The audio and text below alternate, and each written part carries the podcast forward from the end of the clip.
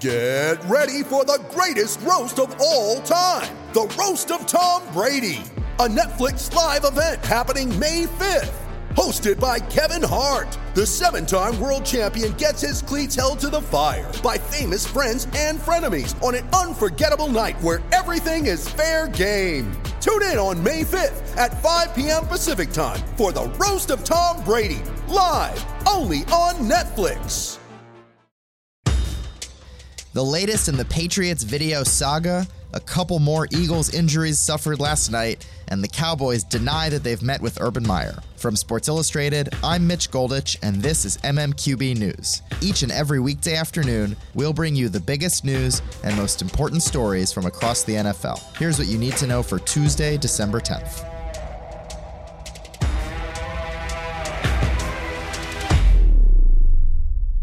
The longest field goal ever attempted is 76 yards. The longest field goal ever missed? Also 76 yards. Why bring this up? Because knowing your limits matters, both when you're kicking a field goal and when you gamble. Betting more than you're comfortable with is like trying a 70 yard field goal, it probably won't go well.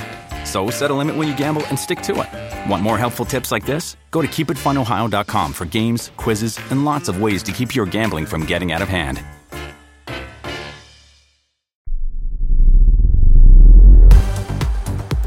It's day two of the Patriots' latest video scandal, with news breaking yesterday that Patriots staffers had video equipment and were filming at Sunday's game between the Browns and Bengals. Last night, the Patriots put out a statement regarding the three person camera crew, which they said was there to film a feature about one of the team's advanced scouts for the team's web series called Do Your Job. The statement from the team acknowledged that the crew did an appropriate film the field from the press box. The Athletic reported today, citing sources who have seen that video, that it shows about eight minutes of footage focused on the Bengals sideline. Head coach Bill Belichick denied any involvement today, and the Patriots' statement last night made sure to mention that the videographers were independent contractors. Of course, it's a big story because it's the Patriots and because of their history with Spygate. Many are now calling for a significant punishment, partly to send a message. The league is investigating, and the Washington Post reported that a resolution may come as soon as this week. Also from that story, quote, the league, at least initially, did not seem to believe that severe sanctions against the Patriots were likely, but it was still in the early portion of its review. The Eagles have been banged up all season, and things got even worse last night. Philly came from behind to beat Eli Manning and the Giants 23 17 in overtime and pull even with the Cowboys for first place in the NFC East. But several notable players came off the field hurt. Backup quarterback Josh McCown even said he was prepared to line up at wide receiver if needed in overtime. Two of the injuries are expected to affect the team into next week. Lane Johnson is week to week with a high ankle sprain. He sounds likely to miss the Week 15 game against Washington. Doug Pederson also said Alshon Jeffery's injury is a little more significant. NFL Network's Mike Garafolo reported that Jeffery felt something pop, but it doesn't appear to be an Achilles injury. Still, he's now likely to be out for the season. The Eagles will be NFC East champs if they win out, including a big Week 16 showdown with Dallas.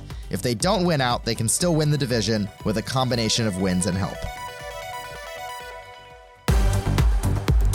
Everyone knows Jason Garrett is on the hot seat and that the Cowboys will likely find a new head coach unless the team goes on a surprise deep playoff run. Last week, NFL Media's Jane Slater reported that Stephen Jones had met with Urban Meyer, the former Florida and Ohio State coach who has spent this season working in TV. Today, Jerry Jones denied that report, saying, quote, I can confirm that it's absolutely not correct. We have not met with any coach. Of course, that means nothing for Garrett's future, and it doesn't rule out the fact that they could hire Meyer when the timing is right, but Jerry still wanted to squash that report.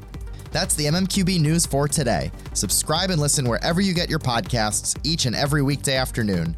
For more NFL analysis, check out the MMQB NFL podcast and the MMQB on the web at si.com/nfl.